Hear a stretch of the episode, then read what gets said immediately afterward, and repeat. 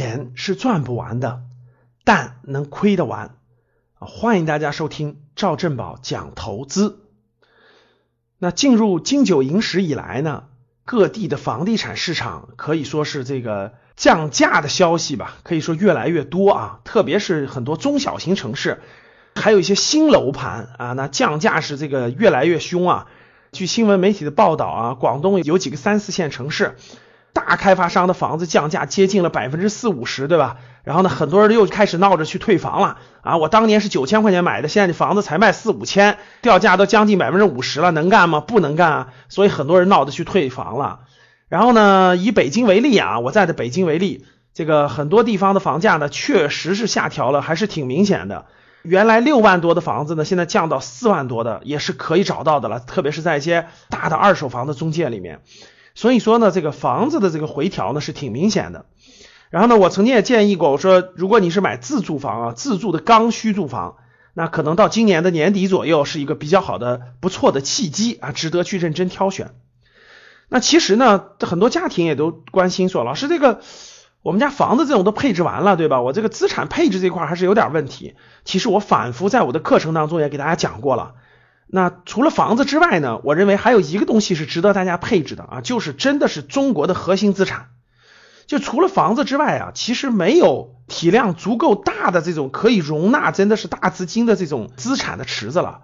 还有一个资产的池子，真的就是中国市场上的这种未来二十年、三十年不会消失，并且会越来越发展、越来越好的一些，可以说是中国家底儿式的这种核心资产，就是真的是。中国经济的四梁八柱这样非常好的公司啊，我觉得现在有些其实并不贵，顶多说是合理。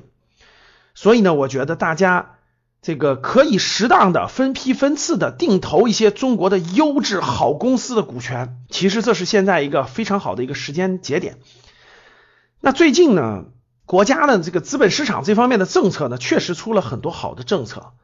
前一阵呢，这个放开了外资流入国内资本市场的限制。这个最近呢，又证监会有开会，对吧？引导这种社保基金呀、养老基金呀、保险的这种资金呀，长期投资于资本市场啊，扩大这种投资的这种比例等等吧。其实这些政策如果放在一个牛市当中，那真的是市场涨得乌泱乌泱了哈。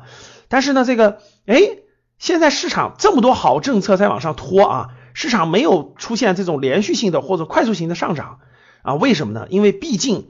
外围市场、国际上这种经济形势不太好，国内呢经济呢也属于是一个探底的过程当中，所以呢就是哎有利的地一方面，也有有弊的一方面，所以就造成了这个市场的目前的一个纠结状态。所以呢，大家要客观的看待这个纠结的这个状态呢，我觉得是有利有弊啊。有利的一方面呢，其实很多好的公司还很便宜，也不贵啊。我觉得大家用一种定投的方式啊，逐渐逐渐分批分次的买一些。中国优质的核心资产，我觉得是非常非常好的时机。那有没有它不利的一面呢？是的。那国际形势呢？国际的政治经济形势都变得越来越复杂。那未来呢？有可能变得越来越差，这是完全有可能的。国内的这个经济呢，现在也在探底的这个一个过程当中，整个经济呢还属于是一个转型阶段。所以呢，这种有利的一方面和有弊的一方面呢，都在其中这种交织的出现。